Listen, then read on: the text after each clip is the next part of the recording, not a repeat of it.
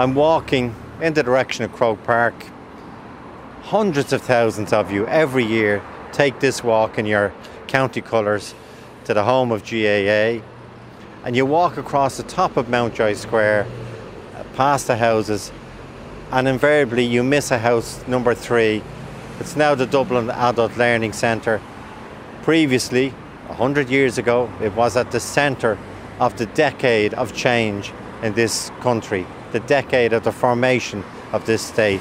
Every name that we think of in our history lessons, from De Valera to Collins to Arthur Griffith, all worked and hid in this house.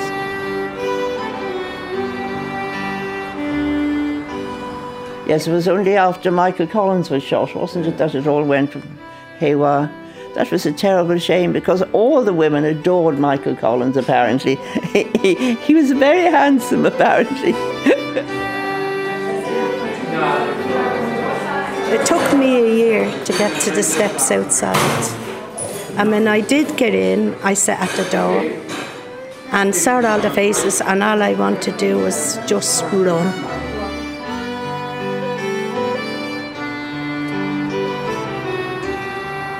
As we go in, we're going to meet Mary Marr, who's in charge of it today, and we're going to meet Simon Walker, whose grandfather, Walter Cole, lived in this house and was pivotal to all those great events in this house.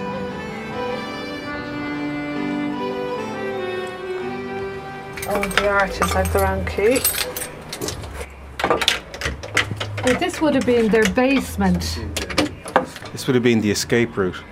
And is this why the, the house became so important in terms of the Dáil sitting here? And the first Dáil was banned by the British government and became an underground parliament. Down to my grandfather and Arthur Griffith, you know. because Walter Cole had founded Sinn Féin along with Arthur Griffith, and Arthur Griffith practically lived here in number three. The first Dáil met several times in the house. And the large dining room on the first floor could accommodate everybody in the Dáil, you know, and that was that was key to it, you know. Everybody? Everybody, yeah. They would all come. About 40 of them, maybe, around that big figure.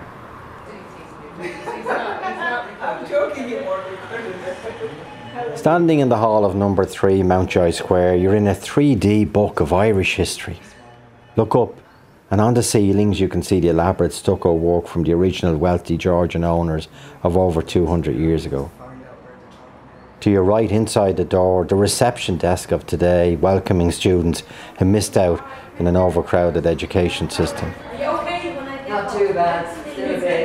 On the wall opposite the reception desk, there's a picture of number three's last private owner, Walter Cole, for whom this was not only a family home, but also a safe house, a meeting place, and an arms store.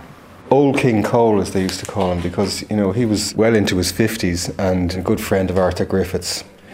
His father was born in Dublin and went to Liverpool to work on the railways. Walter was, was very much interested in Irish culture in Liverpool and was a member of the Liverpool Irish Society and he went to art college there.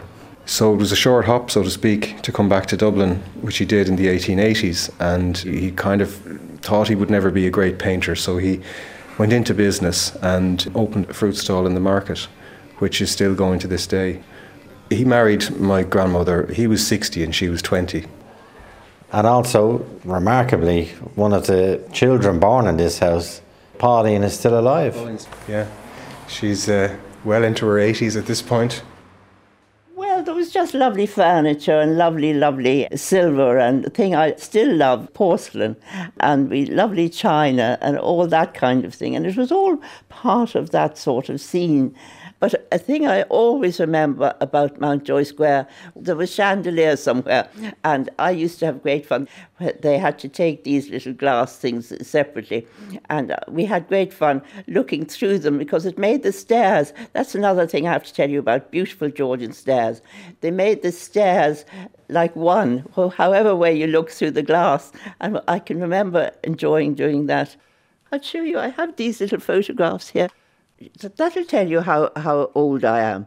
That was our nurse. And look at the outfit. Yeah, straight out of Downton Abbey, isn't Absolutely, it? Absolutely, yes. Now there's Papa, see? And then me, look at me. He thought the sun, moon, and stars shone out of me. That's what I was always told. and what did he call you? He called me Paul. He didn't call me Pauline. He used to call me Paul. Paul. Yeah. Did you have staff in the house? Did, yes. You know, cook, maids and that. In those days, you just did, yeah. And how would you be called for dinner? And how is there was there? No, there weren't any of that. That had gone by the time I was I was around. Really, we just had a cook and a, a maid and whoever was cook. And what she'd shout, "Your dinner's ready," or you'd no, I don't think she would have shouted. Nobody Pauline, shouted. your dinner's ready. Nobody shouted in those days. And where would they live in the house? I suppose they lived downstairs. Like I can't remember. You see, you didn't sort of see them much or anything. No, I'd never been downstairs. Never. To the basement here of the Adult Learning Centre. This is where the canteen is, and this is where students come when they want to experience what's known as taster classes, because the whole idea here is of welcoming people into the learning centre and encouraging them to actually participate in education once again.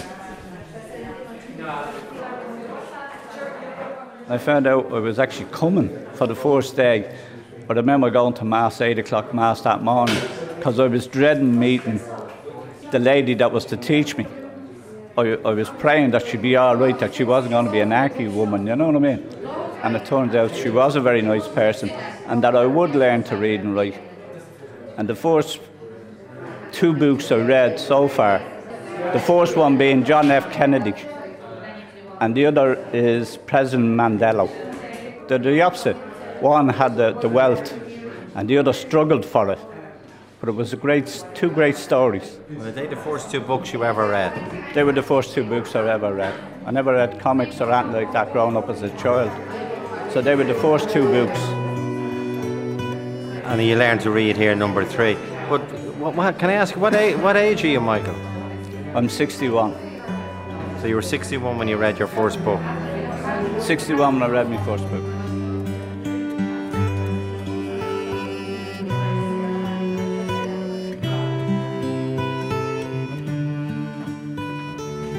So we're coming out of the basement. This is the basement where Polly, I presume your mother was the same, Simon. You, Yes. Polly was never in when she was a child because it was down to Abbey. This is the kitchens downstairs.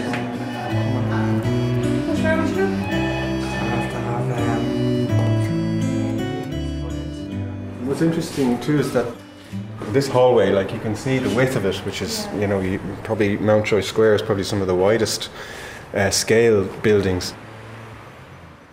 To the left would have been the study, Papa's study, and then the dining room. And then on the other side, where that desky thing is, th- there was a lift. That desky thing is called reception. Beg your pardon. the reception. That's how big it the is. beautiful reception area that they now have. This would have been really treated as a room because remember in those days it was all about how much heat you could get. And I can remember them playing cards. They used to have parties and things. And I can remember them playing cards in the hall. I have photos of 12 or 15 people in the hallway, some of them sitting on the stairs, and they're all playing cards, and they've all got blankets over their knees. but they're in the hall, they're not in the good rooms. And that's maybe a particularly kind of an Irish way to use a house like this, too, isn't it? That, you know, that this kind of And who would those informality. 12 or 15 people have been? Well, they would have probably certainly been Sinn Féiners and maybe a few from the markets as well. The heavy hall door is a big brass plaque saying Dublin Adult Learning Centre and is painted a cheery sunflower yellow, welcoming. Back in Walter's day, that front door wasn't so welcoming to everyone. The house was raided constantly by the police, who at one stage cut a hole in the front door. There's a story um, about having to be repainted seven times within the space of a year from the police attacking it with, with or the military as they were known, attacking it with hatchets and rifle butts. They were rounded up too, and Walter spent six separate spells in prison in England The hall of number three Mountjoy Square is full of posters and leaflets. They're about adult learning and talks and events taking place in the house. Just to the left as you go in the front door is another doorway leading onto a short corridor. And I think this was uh, kind of Walter's like little sitting room. And we have it as three offices, but it was one big room. Pauline remembers that doorway. She was a child in the 1930s when her father, Walter Cole, was in his 60s. The doorway was into his sitting room, and one day she recalls taking a deep breath before going in. It was an ad in a paper. It was a summer dress. It wasn't a, a sort of party dress or anything fancy like that. I just fancied that I thought it was lovely. Anyway, I remember getting up my courage to ask if I could have the dress. And who did you ask? Papa, yeah? Did Papa ever say no to Paul? Uh, I don't remember him saying no, no. But I don't remember asking for much either. Well, tell me about getting up the courage to go in and ask him about this blue flower. Yes, because he, he would be in his little studies. He was on the left of the, of the hall where you go in in those days. He would have been sitting at his desk, and he was he always had lovely, you know, those chains with a watch or something, fobs. Is that what you call those? And he, I think he wore dicky bow ties things. Anyway, I, I got up my courage and asked him, and he always gave me lovely hugs. You know, he he he he was he was huggy. he wasn't sort of a distant father. He was very nice and warm and and uh, kind, kind man. And I think kindness is one of the greatest virtues in life, isn't it, really? And anyway, of course, I got the dress, and I thought I was just divine in the dress. And it was blue, flowery. It was a flowery dress. Did he say yes right away? Of course he did. Mm. Absolutely, gave me a hug. and that room there, which we can have a Papa, Walter Cole's sitting room, had a connecting door to another larger room. The drawing room. It's a classroom just showing. Uh,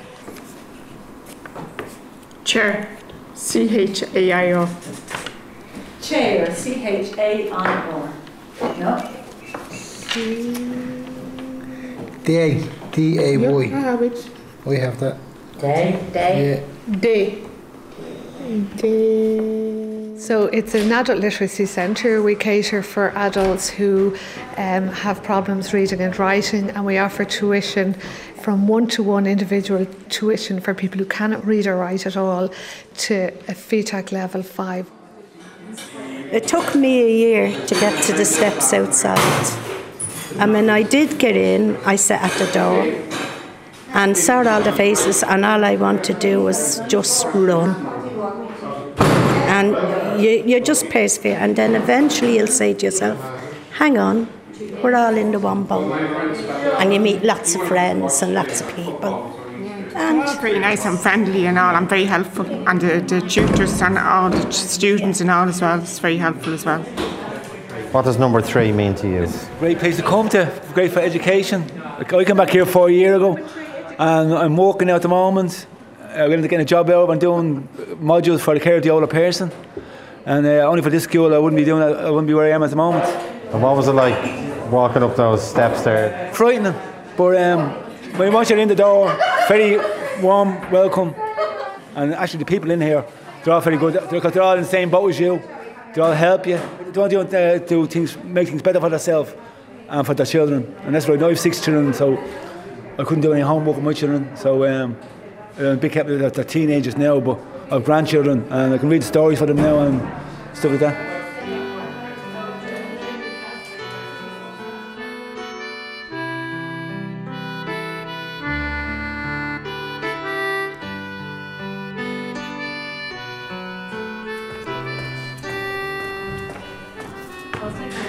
We're on a journey now through an old Georgian house on Mountjoy Square, Dublin, number three. It's a journey through a house, but also a trip through Irish history. Our guides are Mary Marr, who runs the Dublin Adult Learning Centre, which uses the house now. Also, Pauline Cole O'Kennedy, daughter of the man who used to own the house, fruit merchant, Republican leader Walter Cole. Walter's grandson, Simon Walker, is also taking me through the house. He's the keeper of Walter's family archive.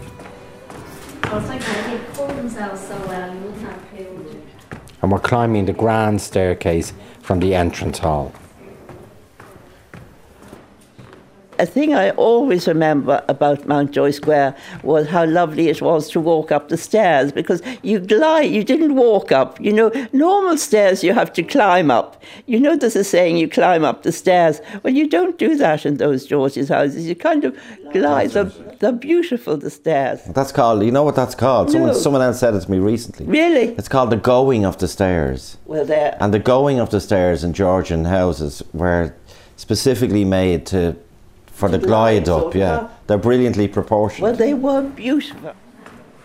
You would have even felt it coming up the stairs there. It makes it really easy to climb stairs because they're at the exact Yeah. level of the footfall. Yeah, an optimum pitch Yeah. of 31 degrees. What do you do in real life, Simon? I'm an architect. Oh, funnily Yeah. enough, yeah. Yeah, like but my that dad. is that is called the going of the stairs. It is, yeah. Yeah. Because they're lovely here. At the top of that stairs, there was this old beaded curtain, we used to call it. It was, um, instead of sort of doors, I suppose, it was like uh, old fashioned kind of beaded. It was very old fashioned. It was almost like a sort of. Um, what, you'd imagine a fortune teller's place was like. Uh, but anyway, o- off that was this loungy place. It's a library now. It's our resource room that the tutors and students source all the books, and then we have little rooms off it, and they're little tuition rooms for students and tutors who work in one to ones. And at the back of that was this little, what we used to call the breakfast room. But it was really our dining room in those days because the dining room was huge and we didn't use that really, only on special occasions, really.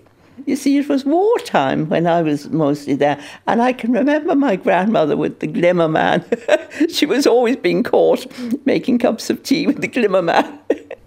and he'd knock on the door and run in and see had the, had the gas cooker been on. Again, this room lovely fireplace.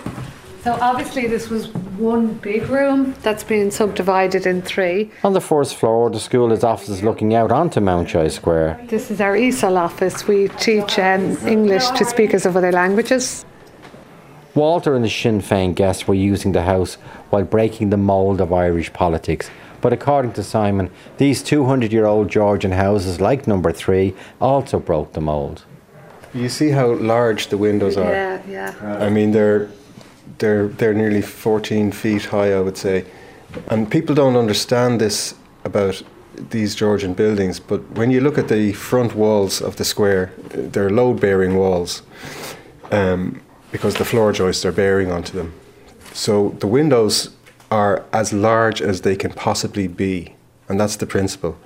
In other words, it's only the amount of masonry that's left, the brickwork that's left, is the absolute minimum that's required to hold the building up.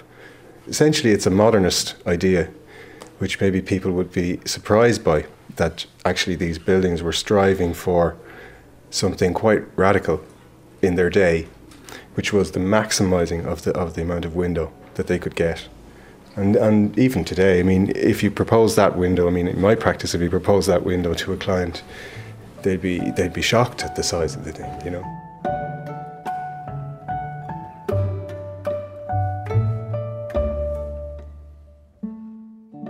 Did you have a playroom in the house? No, we really played in the ballroom because the, the, there was a very big long couch on the far side. When you went into the ballroom, on the far side, there was a big long couch and it was all full of our toys, uh, dolls and, you know, fluffy animal toys. I remember them being all along that couch and, and skating. So you skate in the ballroom of this house. You could skate. It was You so could, big. yeah. What's your we memory weren't meant to, of course, but we did. And what would you be doing? Skating up and down. Yeah, yeah. You know, roller skates. That was the the only skates there were in those days. There But the weren't- room was so big, it could give you a, s- a Oh, yeah, spin. well, it was a ballroom, Joe. I mean, it was big. But now it's a classroom. Yeah. Okay, what we got? Flip, flop. Flip, Flip, flop, Flip, flip, flip. flip. So first two letters in boat. FL, perfect, Justin. Philip, Philop. Anybody want to try and spell it? A very nice Sunday. Flop. I-P. Oh, I-P. Oh, it's I-P. I put E. I put O. Flop. F-L-O-P. Philip Flop. All right. Mm, very good. I flip flops in the summer. Perfect. Perfect. Will we use that sentence, Mark? You wear flip flops in the summer. Perfect. Okay. You wear flip flops in the summer. But what wear are we going to use? Close. Very close. W E A R. Perfect.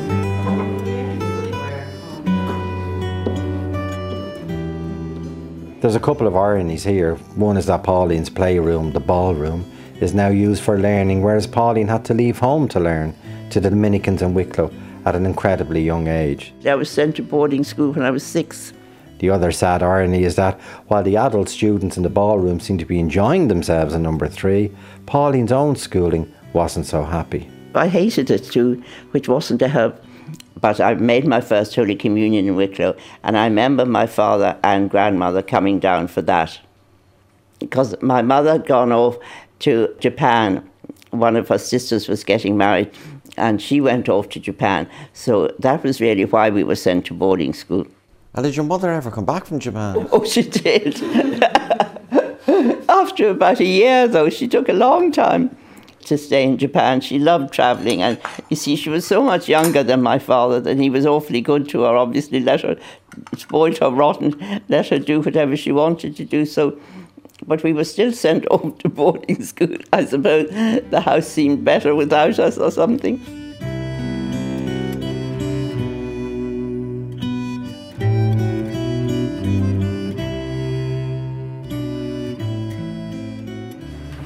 We're on the second floor, yeah. the second floor. And this would have been the bedroom area. And the ceilings are lower, the rooms are smaller. Again, we have a computer room and a classroom. And this was the room that was kept for Arthur Griffith because it ah. was a curfew. And again, the location was ideal. When he couldn't get out to Howth, he used to stay here. When, when Griffith and Dev were both staying here, Arthur Griffith would polish his own boots, but Dev would leave them outside the door. Were there stories of the fact that Michael Collins, Arthur Griffith stayed there quite a lot? Stories of Michael Collins because he was very handsome, apparently. And the ladies used to talk about him. And I, I think I met Kitty Kiernan at one stage, and I can remember a lot of talk about all that time. You know where he stayed in your house? He must have stayed in Arthur Griffith's room because that would, would have been the, the, the, room where they, it was marked out for those sort of people to stay in. Maybe I I honestly don't know. And where that. did Kitty Kiernan stay? That's another question. uh, I don't know. But she apparently didn't accept him for a while. Was he a bit of a rogue, I wonder? I suppose he was. Sure, all men are rogues, Joe, aren't they? At some stage of their lives. oh dear. The next floor, as you go higher, the rooms get a bit smaller. And there's a photograph of Michael Collins on the wall again. Is that he's just studying him generally, Mary, or because of the house? Um, well, we our students love history. There was a talk on Muhammad Ali now last night, a great hero of mine. And I've been to history classes, local history, ancient history. I got thrown out of education when I was nine. I had a row with a priest, and uh, I just said, I'm not listening to this nonsense, so he threw me out. I swear to God, what I said, just said, I can't believe in the devil. And you'll burn and you'll do this. Oh, I thought this is horrible. And I just said I couldn't take it. I frightened. I, I could see all the little girls. The little girls was what, what happened. The shoulders were going up and the body language. And I looked and I thought everyone's frightened. And I was brought up with the love of God, not a fear of God. And I said, You can't have a good God you'd make a devil. And then he said, Who are you? And I said, I'm Terry Smith. He said, Stand up. So I stood up. And then he said, Get out of the class. So I said, I'm glad to get out of the class. And that was it, really. And once you fell out with a priest, then you fell out with everyone. My whole family did, so none of us could read and write properly. But I, I, after years and years, then I, I broke the ice in Liverpool. and then came here, and I've never looked back. And it's a whole new world opening up. From the bottom of my heart, it is, and you can see it in the people's faces. It's wonderful.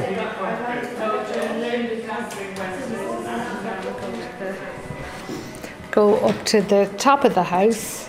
Um, and they were the girls' bedrooms. When Pauline lived here, that was her bedroom. I can remember that very well, my little bedroom. It had the house that Jack built in a little frieze all the way around. Snow white bedroom furniture. That would have been Regency. And those masses of that, because Mummy had about uh, one, two, three wardrobe sort of things. And then in the middle of that was a sort of dressing table and mirrors and stuff. But my bedroom had it, and washstands. You know, in those days you had marble top little washstands. It's a fairly battered photograph. there's there's Walter Griffith and Dev in the front row. Oh, yeah. And that's Michael Collins there. That's on the roof. That's the roof, yeah. And where's the escape route now that Arthur Griffith and Collins and Dev would have clambered up? It must have been there. Oh, I see it. Yeah, yeah, yeah. There's a Velux window there, but it was a roof light that you could just push out and you could escape out that route. And then they would have got, got up into that valley. So Into the valley, which any, is- anyone basically could have handled it. Yeah. Could one that Yeah, climb yeah. was easy, and then you were onto a flat roof Yeah. effectively. Yeah.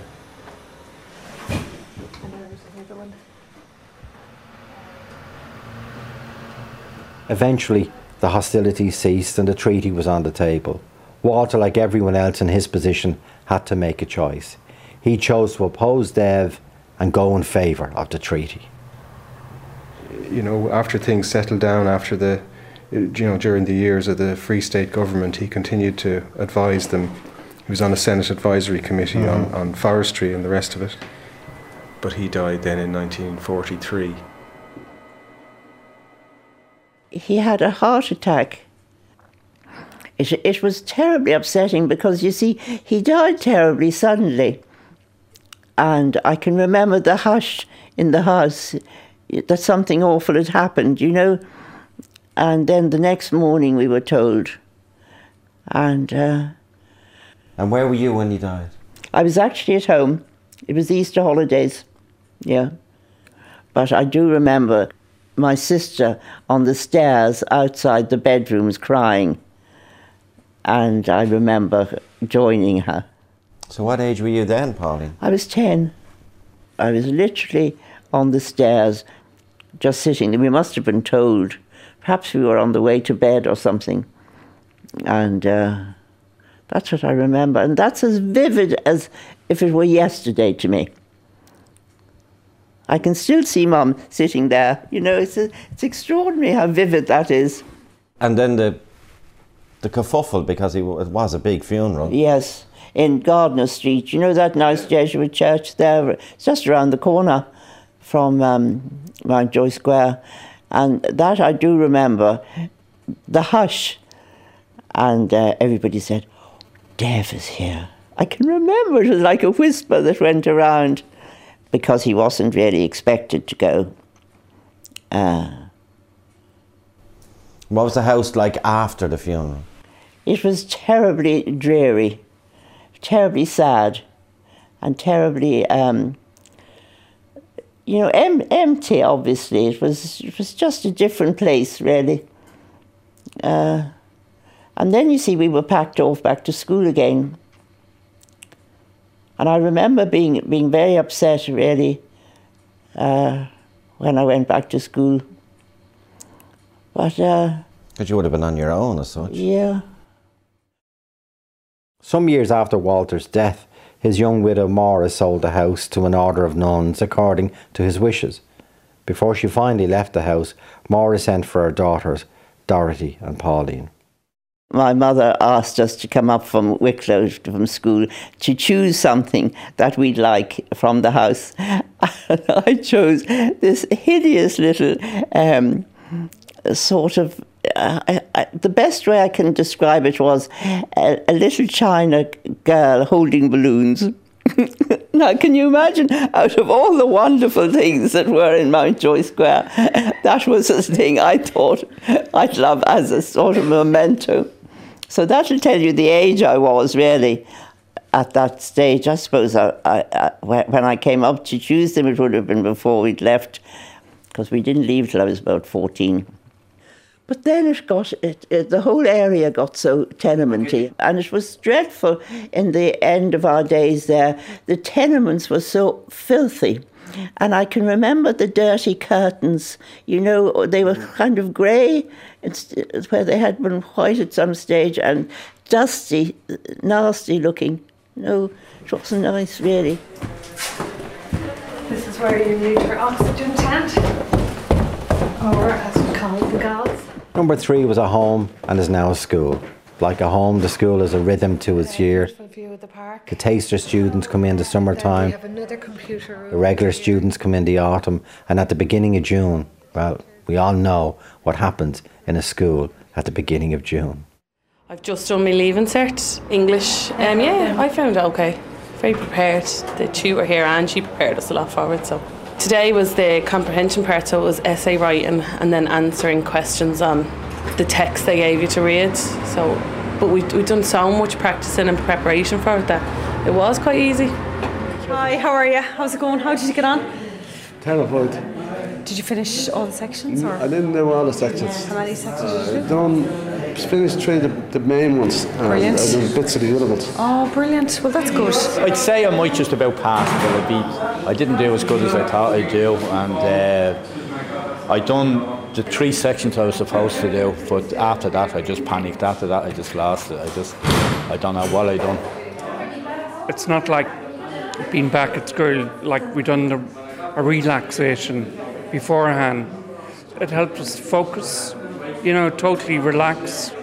Basically, as she said, close your eyes, think of the paperwork, focus, the answers, everything, just everything, everything. I felt, I'm over the moon now.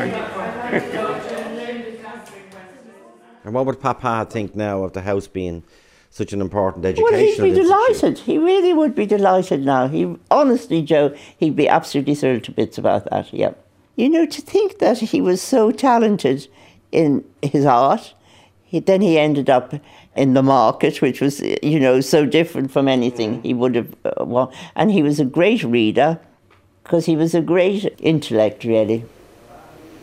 So Pauline left number three, Mountjoy Square, when she was 14. She didn't see inside the house again until a few months ago. Almost 70 years. When she was invited back by the Adult Learning Centre my instinct when I went in was that the whole house seemed much smaller. And then what I did discover that all the back part of it, sort of kitchen and breakfast room, that area, that was totally different. You see, when I remember it as being wide like this, but it was all so narrow. I sort of remembered nothing from school. You know, I know I, I was in school, and but you wouldn't remember a poem or a book you read in school. You would just but now you just, appre- you just appreciated every book you were handed and looked forward to reading it, you know, as an adult going back to school. Maya Angelou was just one of my, it was a very sad book. Was, I Know Why the cage Bird Sings, brilliant book. And Denise Levertov, What Were They Like? It was about the Vietnam War, it's absolutely outstanding. The Road Not Taken as well, that was another poem which was very good. Which path you take in life, sort of, you know, that was another very good one.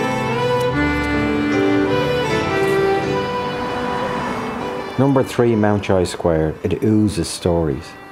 The next time you're in your county jersey and heading across the top of the square to Croke Park, stop a moment outside.